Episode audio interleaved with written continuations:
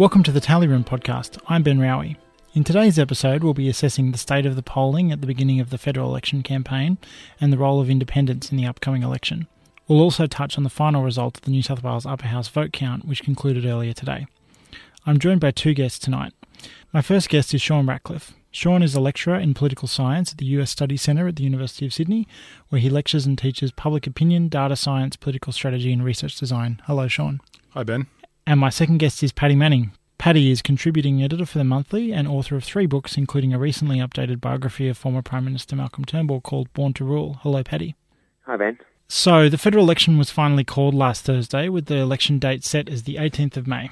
We're recording on Monday night, and the most recent polls all have Labor with a small but steady lead.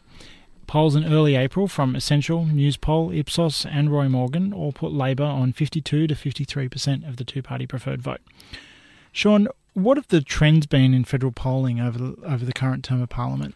Yeah, so for most of the last term, Ben, uh, the Labor Party has been ahead pretty much since the 2016 election that was tightening up last uh, year under Malcolm Turnbull, right before he was uh, rolled in the Liberal Party leadership and the prime ministership, uh, and it was getting pretty close to 49-51, which, based on historical results, could have led to a uh, coalition win if if that had been the result.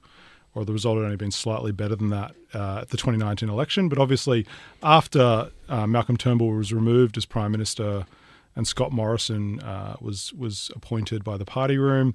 The the polling went back quite steeply in, in the Labor Party's favour. It has been narrowing a little bit since then, but we're still looking at something like 48 52 in Labor's favour. So there, there clearly was a trend towards the Liberal Party before Malcolm Turnbull was replaced. That's right. Does it does it kind of look like we've just kind of ended up back where we were a year ago now? Uh, it's still looking a little bit better for Labor than it did immediately before uh, Malcolm Turnbull was removed. So it was getting very close, or it was even 49 51 uh, by the time uh, the conservative components of the Liberal Party moved against him. Um, I have a pet theory that they actually removed him because he was going to win the next election, not because he was going to lose. Um, but we don't obviously won't know for sure whether that was the case, and probably never will. Um, but they're still the coalition still maybe about a point behind where they were uh, immediately before Malcolm Turnbull was removed. Hmm. I think that's also uh, Malcolm Turnbull's theory. well, it probably suits him. Um, I, I, probably actually agree with him on that point. Uh, yes. Paddy, do you have any thoughts about um, where that polling stands and what that tells us about the campaign? Oh, the, only that the trend, if you look at it, is kind of back in, you know, uh, towards the tightening, I suppose. And so it seems to me that in the last, well, since the election is called, suddenly there's a kind of vibe around of um, that you know um, Morrison is certainly competitive, and Labor, although it maybe because it's the favourite, could lose, um, could well lose. Maybe being the underdog is actually going to work in Morrison's favour, uh, and so yeah, with the New South Wales precedent that we've just had, we've watched a campaign, you know, uh, Michael Daley's campaign go um, off the rails in the last week, and it sort of has reminiscent of the what happened to Latham in 2004, and you um, I think there's um, there's real concern that Labor under Shorten, who's not popular, um, could well make a similar um, misstep, and Morrison prevails. I would just um, respond to Paddy's point um, about um, Daley and, and, comparisons with Shorten. One difference is, and, and Daley shows the danger of putting a new leader in so close to an election where they're not tested, mm. they maybe don't have the profile that they need, and, and things can come out of the you know closet like there's skeletons in there and um, Shorten for all his faults is at least relatively uh, you know um, he's got a quite controlled uh, public persona and, and I'd be surprised if something similar happened yeah I mean he's this is his second election as leader yeah. which is yeah. a pretty unusual thing for an opposition leader and I think that's probably Shorten's biggest strength is yeah. people know him and I mean the, co- the the coalition seems to think it's some kind of advantage of theirs to kind of go after him personally. But I kind of look at the polling now compared to say when Kevin Rudd was around, and it's like, you know, if Labor wins under someone like Bill Shorten, that probably does say something, does put them in a kind of stronger position because they haven't won yeah. on the back of one man's great popularity. And the personal popularity of the leader isn't very predictive of who's going to win the election. John Howard was mm. generally not very popular. Um, his opponents were often favoured over him in, in many ratings. Um, so relying on the leader's popularity isn't necessarily a good strategy. It can be a problem, but I think often when we have someone who's kind of a bit of a boring leader or an uncharismatic leader, Australians quite seem sometimes seem to like having that kind of person in power, yeah. whether it's John Howard or Bob Carr or someone like that. Better boring than unpredictable. Mm. and comparisons with 04 fall down because um, Morrison, the incumbent, is certainly not John Howard. Hmm. Um, yeah. You know, so um, and he's making mistakes.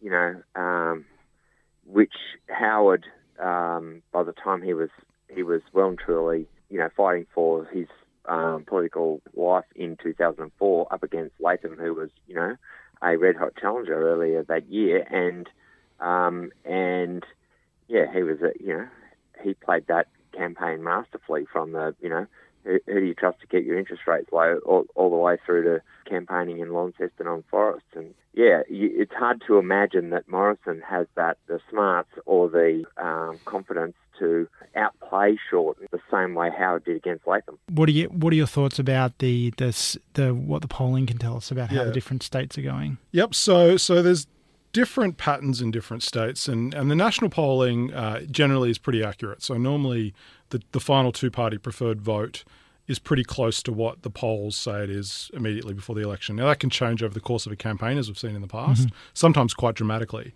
Uh, but normally the polls close to the election are pretty accurate, but that doesn't always tell us who's going to win. Obviously, in 1998, for instance, Howard did not win the two party preferred vote. But won the election, so mm. so that's why knowing what's going on closer to the ground can be helpful. The problem for us is a lot of uh, seat level polling is quite bad. So mm. um, we look at you know polls for Warringah, for instance, where we've seen a couple come out over the last few months, uh, but they normally have far worse accuracy than national polls. So Warringah is an interesting one because I think I think it has value in that it tells you that you know I mean we'll we'll come to Warringah and other seats like it in a bit, but it has value because it tells you that that particular person has has some chance of getting elected. Yep. But it um but it's not going to be precise enough to be able to tell you if they're actually in with a chance of winning. Yeah. Like it tells you, okay, Zali Steggall's, you know, not polling five percent. She's she's more viable than that. Yes, she's a absolutely. serious contender. Yep. But um, I mean, that was an issue with the public polls we saw in Wentworth, for example. That in the end, not a lot of attention was paid to them because in the end, Phelps won, but she won much more narrowly than the the poll suggested her problem would be getting into second, um, but that she, she, would easily win if she made it to second, and that wasn't really what happened yeah, in the she, end. But she got second quite easily, but then it was close on two party yeah. or two candidate preferred. Yeah. So um, looking at patterns in different parts of the country, though, one thing I've noticed that's um, quite interesting is in recent months, um, WA has gone back to the coalition. Mm-hmm. So, so traditionally a very strong state for the coalition, um, a state where there might be a few seats to pick up potentially for Labor. Um, a good example is Michael Keenan, seat of Stirling. He's retiring. Uh, used to be a Labor seat. He's got a pretty solid margin, but we don't know, uh, you know, what what how much that's personal vote, how much of it's something else. But uh, the Labor vote has has declined in WA, so it's going back to its traditional status as a, it seems as a coalition stronghold. So the the, the seats there that the Labor Party might have hoped to pick up, maybe aren't mm. so easy to win anymore. Uh, but but Victoria obviously looks very strong for the uh, uh, for the Labor Party, and you'd think seats like Chisholm, where we've got a, a, a sitting member leaving and in fact running against her own party, contesting another seat, um, you'd expect Labor to pick up quite easily. Uh, whether there's going to be a backlash in Tasmania, whether against um, you know those three, uh, including Braddon, those you know won narrowly in, the, in that Super Saturday by, by elections last last year. So whether Labor, goes backwards in Tasmania, and I think that has the potential to uh, you know offset any gains they might make in Queensland. We saw today that One Nation is going to be pre- preferencing the LNP in Queensland, which they it didn't do in the 16 election, and whether that's really going to help the LNP. And in fact, so the so the gains that Labor is hoping to make if Queensland was going to be the deciding state in this election, that might not be there to, to make. You know, so yeah, it just seems to be getting tighter and tighter, and then it's confused by all of the different, which we'll get onto in a second, all the different kind of seats where, um, you know, the Nats are on the back foot, or you know, facing challenges from independents, or or the lib, uh, the Liberals in the city. Yeah, whether it's Warringah or Wentworth or or Kooyong, uh, you know, they're on the back foot. So um, yeah, I find it. You know, it's my first election that I've never I've never covered one before, and uh, I find it um, incredibly. It's overwhelming. It's hard to um, hard to assemble a picture. There isn't there isn't a very clear trend one way or the no. other. I mean, that's the thing that clearly there is a national swing to Labor, and neither party effectively has a majority at the moment, partly because of redistributions and partly because of seats that the uh, coalition has lost. But you could easily see a situation where seats are swinging in both directions in different parts of the country. I think Paddy's right about Queensland. Um, it's always a pretty key state, and the coast, particularly the coast of Queensland, sort of going from Brisbane all the way up to Cairns, Townsville, um, tends to be quite volatile. And there's a number of seats going right up the coast from uh, the seat of Brisbane itself, which the, the Liberal Party won. Um, and you'd think, based on the national swings, might be in danger of going Labor um, all the way up uh, to the or top of the country. Or possibly the Greens as well. Yeah, possibly. Um, I, I, would probably suspect Labor has a better chance, but mm-hmm. you never know with yeah. a city seat. Um, all the way up to Leichhardt, which covers Cairns and Cape York, uh, is very marginal. Um, so Leichhardt, uh, and but but One Nation, as Paddy said, one the One Nation vote is really hard to predict um, and what it's going to do up there. They did very well in eight seats last time. Mm and and that was a big surprise for a lot of people. And they might do better next time. I think they got over ten percent in eight seats. So the seats on the north coast of Queensland that are particularly crucial are Herbert, which is the seat that Labor just narrowly won, thirty-seven votes the last election. But then there's also Leichhardt, which is the Cairns area and goes up Cape York. Uh, Dawson, which is primarily the Mackay area. Capricornia is primarily Rockhampton and uh, Flynn, which is primarily Gladstone. So yep. those kind of five, based on five main towns of North Queensland, are all extremely marginal. Yep. Um, and you know, if they swing one way or the other consistently, that that is that makes a big difference. Um. Having said that, I mean, you know, if Labor is doing as well as sometimes it's it's said in Victoria, you could imagine a situation where they basically don't, the needle doesn't move in Queensland, and Labor makes plenty of gains in Victoria and pulls it all off that way. But you know that that's that's a solid group of seats that's in play. Yeah, and you'd you'd probably want to pick up some of them, and, and the One Nation vote, if it does do well regionally, um, as, as is very possible, uh, and their preferences overwhelmingly go to the coalition, that could save some of those seats for the coalition and makes Labor's job a little bit harder. Hmm. Every seat they don't pick up there, they've got to pick up somewhere else. Hard to imagine George Christensen getting back in in Dawson. Yeah, I mean, yeah, for sure, I see that. Having said that, it doesn't seem like the easiest seat for a particular margin Labor. for Labor to pick up, but um, you know that's that's going to be that's going to be a complicated one. I don't know. Maybe One Nation will do that. Will do well. There people who aren't happy with Christensen but want someone else. But um, it's just it's it's hard to see that many seats that you can confidently say, well, that one's going to go. I think I tend to think Chisholm. Um, but I think that's probably just the nature of the election that it's like, yeah, Labor's in the lead. Labor Labor's likely to win government, but then this isn't a landslide victory we're looking at. there'll be a lot of sandbagging in marginal seats by the coalition, assuming they can afford it. Well, that's that's the other thing too. Yeah.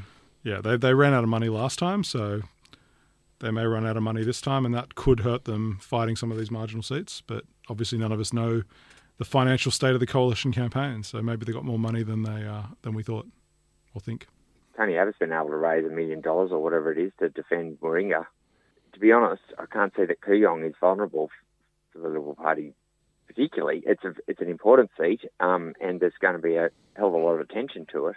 But to my mind, if there's a backlash against the Liberals coming in Victoria, it's against the people like, um, you know, Sukkar or, you know, maybe Greg Hunt uh, not so much against Josh Frydenberg. Um, if you think it's driven by climate change, Frydenberg is, you know, he was he he went to the barricades for action on climate change, um, and on top of that, I mean, he's got you know such a big margin, and he's you know he's an effective uh, MP, a, a good communicator, I think, well, I mean, we'll, we'll, get to that, I suppose. Well, I, I think we can probably go there now, um, unless you have any other thoughts. On Well, I was just going to say yeah, that um, we shouldn't overestimate how much individual voters know about their local candidates. So I'm not sure people are going to be voting based on whether or not their member is good on climate change or not, but rather their perceptions of the party as a whole.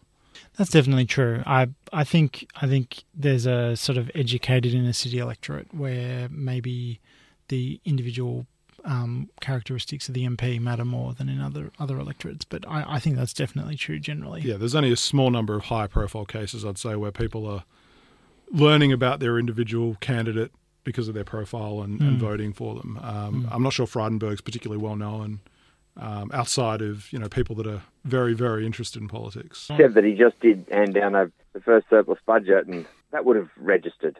I think with voters. I think that is probably the strongest point that the Liberals have got in their re-election campaign this year is their having returned the budget to surplus and economic management in general, and he's sort of the face of it. So anyway, that just goes to my feeling that he's going to probably hold his seat. I agree with you on the second point, Paddy. He probably will hold his seat. Uh, I'd be surprised if more than a quarter of voters could name Josh Frydenberg, though.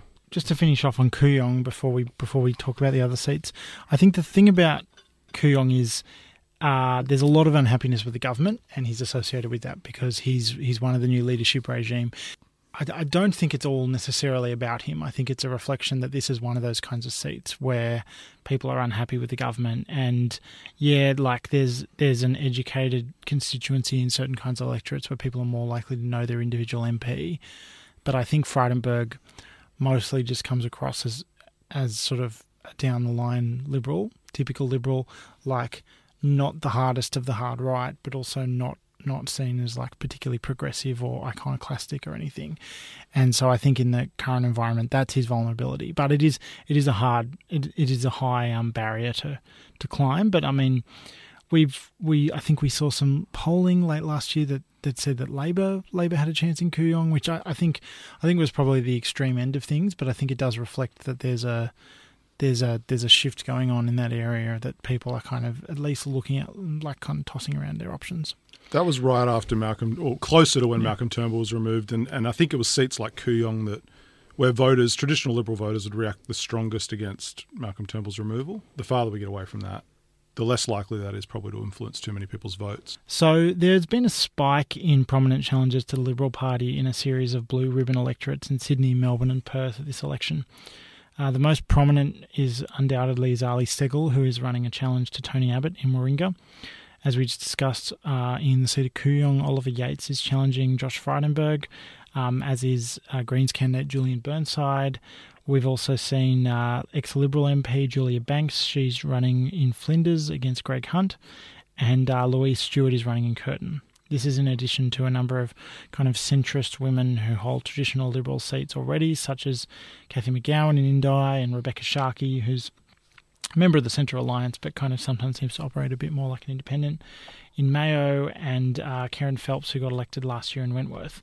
So, Paddy, I mean, what do you think explains the spike in these challenges? How many we're seeing? Well, I do think that it is to do with um, climate, and I do think it's to do with uh, in the cities. Um, it, it's to do with climate and it's to do with the um, you know coup against Malcolm Turnbull. And I've been struggling to think. There's, I'm sure, in you know someone more liter- literate than me would know.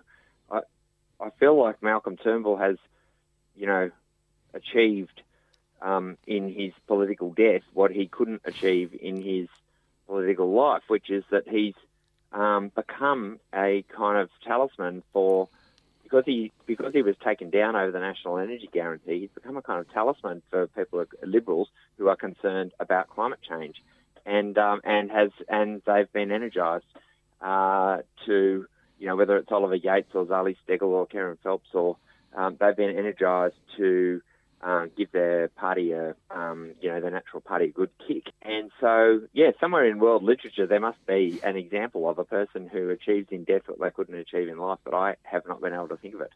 Anyway, that, so I think that that is the prime you know driver, and it's a similar. There's a there's a similar kind of um, thematic, it seems to me, also in some of the country um, challenges uh, when you see the failure of, um, you know, the Murray-Darling Basin Plan and the fish kills and the, you know, uh, failure to deal with climate um, in rural areas where it's actually going to have the most impact. So, um, so yeah, at the risk of being, um, you know, a bit of a climate obsessive, I do, I do, I think that's why, um, or one reason why this might be called a climate election is that, you know, each of these independents are saying it's the number one issue for them, and um, and certainly that's the case for Oliver Yates. And I mean, I've spoken to not all of them, but um, you know, a good clutch of them, um, and and I'll bet you it's also true for someone like um, Rob Oakeshott, you know, in um, in Cowper, mm. you hmm. know, who was obviously part of the multi-party climate change committee under Julia Gillard and brought in a carbon price. And uh, you know, uh, there is a kind of uh, a backlash, I think, that um, that is kind of city and country and is partly at least driven by concern about climate change and the fact that the government has done has done nothing. Clearly, climate change is, is one of the big animating issues. Sort of, you can't really separate it from the internal conflict that, that we have seen in the Liberal Party, right? That there's a sort of there has been a split in the Liberal base that has created this opening. We, we're yet to see how many people will actually vote for it, but it's it's definitely there, there's definitely been some kind of split where people who maybe would be more comfortable with a moderate Liberal kind of position have looked somewhere else, looking looking elsewhere, and um, I think it probably will be a challenge for the Liberal Party, particularly if they lose power, about how do they consolidate, how do they kind of reconcile those that kind of strain of support because I think probably a lot of people who have those views live in electorates where they're probably just going to end up voting the Liberals anyway. But in those seats where someone has come up who's an option for them, I think some people will take it. I mean, it does appear like Zali Steggall's the one who has the best the best shot, um, as well as you know we don't really know about someone like Rob Oakeshott, but he did pretty well last time after announcing he was running a couple of weeks out. Yeah, uh, well, I was just reading he's only what five percent away, and he's a known quantity. Yep. And um, and Luke Hartsuyker retiring. I mean, you would have to say that's a hard seat to call. Mm, uh, I think absolutely. It's, I think it's pretty hard to imagine um, Julia Banks knocking off Greg Hunt in uh, Flinders because he's you know he's been a senior. I mean, I, I bearing in mind what you say, Shaun, that probably a lot of people couldn't identify who he was. Nevertheless, he has been a senior, you know, cabinet minister, um, and and you know a long time representative there. So I was just going to say, I think Flinders is less receptive to a more moderate message. I think one of the things we're seeing in some of these seats is they're inner suburban, wealthy, well-educated liberal seats, and I'd say seats like Kooyong, Higgins uh, Warringah, Wentworth tend to be more socially moderate, even if they're economically conservative. So the Liberal Party does well because their constituents are generally very, they're hmm. voting mm. on their economic self interest, essentially. It's worth noting, Flinders, I think we've also seen some polling saying Labor has a shot in Flinders, and it does appear that Labor is putting a bit more effort into Flinders than you might normally expect. I think that's probably, there's a broader trend, that there's that kind of Oh, that's interesting. swathe of seats in Melbourne that Labor wouldn't normally think they have a shot in, and there does appear to be evidence that they're putting in campaign resources. So uh, it could also be a place where Labor goes. We we reckon we've got a shot too. So I think Flinders, it's there's the there's the kind of climate liberal, um, moderate message. Yeah. Um, but I think it, it also in in Victoria in particular, it's been caught up in the this potentially higher swing against the government yeah. that might be yeah. going on in Victoria. But no, I think um, Warringah probably is the exception to the rule I stated earlier when I was talking about Kooyong, where the local member has such a high profile. Mm. You know, there's very few. There are very few Australian citizens that couldn't name Tony Abbott. Um, he's very yeah. well known, and, and his general social conservatism is well known. And the funny thing about Tony Abbott and Warringah is he's a terrible fit for his seat in a lot of ways. It's economic. Has been since day one. Yeah, yeah, but um, it wasn't traditionally the problem in the a problem in the past. But I think removing Malcolm Turnbull and his role in that um, has probably hurt him because I think Malcolm Turnbull's probably far more popular in Warringah than Tony Abbott is. Uh, he, Turnbull's a much better fit for Abbott's seat than Abbott is. Mm. Um, although economically conservative, it's fairly socially liberal. You look at its vote in the in the um, same-sex marriage plebiscite, in in the Republican referendum in '99. Um, it's a socially moderate or even socially liberal seat, and uh, and and Abbott's sort of the the standard bearer of social conservatism within the Liberal Party, uh, and now his uh, constituents since Turnbull's removal have been made to think about that, and they've got a viable alternative. I mean. Um, they had a less viable alternative last election, and he got a pretty big swing against him. So, mm. um, you know, that's the one seat I think for those reasons that you know, if if a liberal was going to lose their seat to an independent. The other angle to note about all these races is that you know whether or not uh, these independents have a chance of winning. I mean, I think a number of them have a chance of winning, but whether or not they win, uh, it's it's effectively creating a second front, which means that yep. the the government kind of um, you know, okay, they're not massively behind in the polls. They have lots of places where they can fight fight um, the election, but they they're facing Labor in their typical marginals, and then they're facing this other opponent.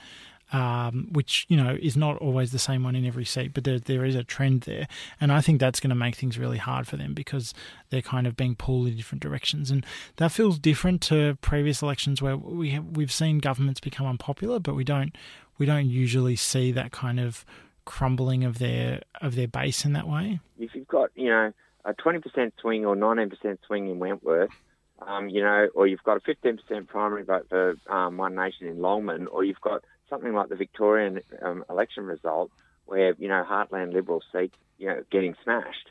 Uh, it's sort of like big swings everywhere, and it's hard for the Liberal Party and the Nationals um, to know where exactly where to focus. Those outlying kind of um, results kind of put everything in play. And I suppose they have to have to, yeah, that spreads them, you know, ever thinner. Um, so and and bearing in mind that they have to win seats, not just defend, um, even just to you know to reclaim a majority. I think this is a big problem because these are normally seats that export money and mm. and volunteers mm. to other marginal seats. So places like Higgins and Kooyongs and Kooyong and Wentworth and and Warringah, they're normally places where the Liberal Party raises funds and, and, and recruits volunteers that go work in marginal seats. Um, you know, uh, and and in they're probably acting in reverse this time. They're pulling money and volunteers into these seats. And some of that is going to the Liberal Party in those seats, but some of that is probably also going to their opponents in these seats.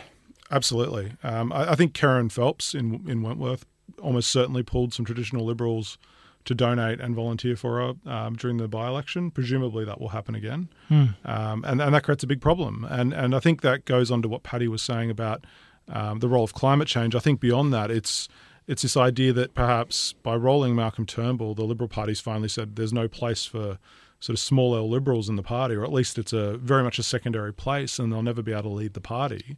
And so some small L liberals are turning their backs and saying, well, if that's the case, they'll support independence. Why why donate or volunteer for the party if uh, your brand of centre right politics doesn't have a place in it? Phelps has got something to show for her nine month stint in Parliament already uh, in the form of those Medevac laws. Um, she can go back to her electorate and say, I actually achieved something. It's not just the Liberals, it's the Nats as well. I think that's the thing we forget, and maybe it's because we're we're more used to having those kind of independent challenges in those National Party seats. But you know, you're right about Oakeshott. Um, I, I keep hearing chatter Labour. about Farrer. Uh, I don't really know that much about how how viable that is. And now the shooters are announcing that they're running in um, some Western New South Wales seats. Yeah, I was waiting to see what their candidates were and which which seats they were targeting, and um, I haven't been able no. to see that yet. But obviously, if the New South Wales result replicates, and that's where I think the you know Gabrielle Chan from the Guardian, her analysis about rusted off is so valid. Is and I know this from my own experience of covering um, coal seam gas and writing about fracking and touring some of these um, you know agricultural areas, you know Darling Downs or Liverpool Plains, and and and finding that the National Party is absolutely you know hated amongst a certain section of the farmers because they've you know, compromised their water security and and perceived to have sold them out, sold out their what should be their natural constituency of farmers uh, in favour of miners, which goes to what you know. Um, Waleed Aly was asking on the project of, of Michael McNamara, you know, name a single example where, um, you know, the Nationals have put the farmers' interests over those of the miners, and he couldn't even think of one and half the you know half the leaders that the National Party has had have gone straight off to work for mining companies, whether it's Mark Vaile or John, John Anderson, and I think there is a really deep sense that the Nationals have sold out their rural constituency, and they're pretty vulnerable anyway. You know, they're pretty concentrated in New South Wales and Queensland anyway, and um, if they lose, for example, you know, a, a few more seats in New South Wales to, um, you know, the shooters or you know, heaven forbid, you know, um, Adam Blakester was successful in knocking off Barnaby Joyce, for example, in New England, um, because you know maybe those voters are, are pretty jack of the way they were treated in that by-election. You know, I know I know that's unlikely, um, extremely unlikely even, but you know I think there's you know whether it's Mallee, Andrew Broad, mm. you know, hmm. there is a backlash on against the Nationals. This is something that often happens when the Nats are in, or the coalitions in government. Um, mm. They make decisions that are ultimately unpopular in their electorates, lose seats to independents, and then win them back in opposition. Yeah, which is which is yet another reason to think that even if the polling isn't particularly strong, there's a whole bunch of these trends that are going to make the campaign harder for the government. Yeah, yeah. Certainly, the coalition they're fighting a three or four front war, and they they lost their two most popular uh, members of parliament, who are also their best fundraisers they probably didn't make some wise decisions last year and they've put themselves in a difficult position where they're fighting in seats they shouldn't be fighting and they probably have although we don't know for sure they probably have less money than they otherwise would and they don't have anyone particularly popular leading their campaign. So finally earlier today counting finished for the new south wales state election with the pushing of the button for the upper house. The Animal Justice Party performed particularly well today, jumping over the Liberal Democrats, Christian Democratic Party, and One Nation to pick up the 20th seat. One Nation held on to win their second seat, while former LDP Senator David Leyonhjelm and Christian Democrat MLC Paul Green both missed out. This was the first election since 1981 where Fred Nile's party missed out on electing anyone. It also has demonstrated the increasing power of voters' preferences in the New South Wales Upper House. The first, the first two elections under this voting system in 2003 and 2007 saw preferences have no impact on the result. This changed with the defeat of Pauline Hanson in 2011 and then the Animal Justice Party's win in 2015. So this time around, more than 30% of voters marked preferences beyond a single one, and the trend was much stronger on the left. Labor and Animal Justice gained much stronger preference flows from other parties of the left, while very few preferences flowed amongst right wing parties. So we're, we're just touching on that quickly because um, we've covered the state elections so much. But um, there'll be more analysis on, on my website about that. Do, do either of you have any thoughts about that state election result? It's going to be fun passing legislation through the upper house.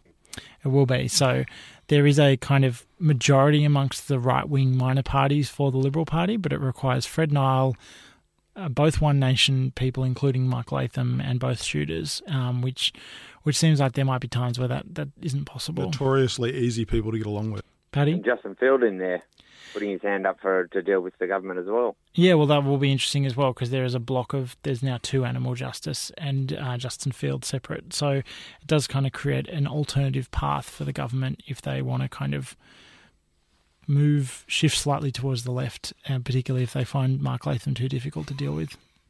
I'm really interested in how the fracturing of the kind of left, like the the Animal Justice Party, has done, and Keep Sydney Open to an extent, and um, and a bunch of other small parties, sort of on the left, have done to the Greens what the Greens did to Labor, and and the Greens can't afford to lose one and one percent here and two percent there, and three, let alone three percent anywhere. Mm. Uh, you know, off their primary vote um, in whether it's in the Senate or the you know Legislative Council in New South Wales or you know, they, they, they can't afford that fracturing, and especially, um, I guess, with optional preferential voting, although it does suggest that, you know, on the left, people are more sophisticated in their voting and that they do preference, um, you know, deliberately and so forth.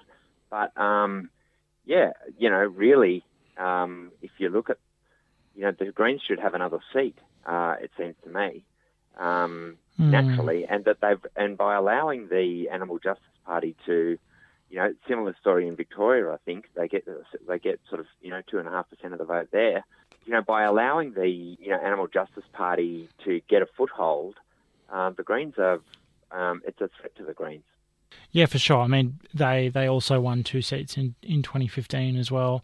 But it does does appear that yes, so preferences do flow amongst these parties, but the Greens can no longer rely on being the kind of sole party parliamentary party to the left of Labor. No, um, there's a there's a bunch of them. Uh, but then it's interesting today if you know the analysis of Newspoll suggests that you know perhaps there's actually perhaps the pendulum is going to start swinging back away from independence and away from so contrary to all of the analysis we've just done. You know today's Newspoll suggests uh, that there's a jump. I mean, my, it's mainly the dissipation of the One Nation vote, uh, but there's a there's a jump in the primary vote of the major parties and um, and perhaps a return um, back towards them from independents and minor parties.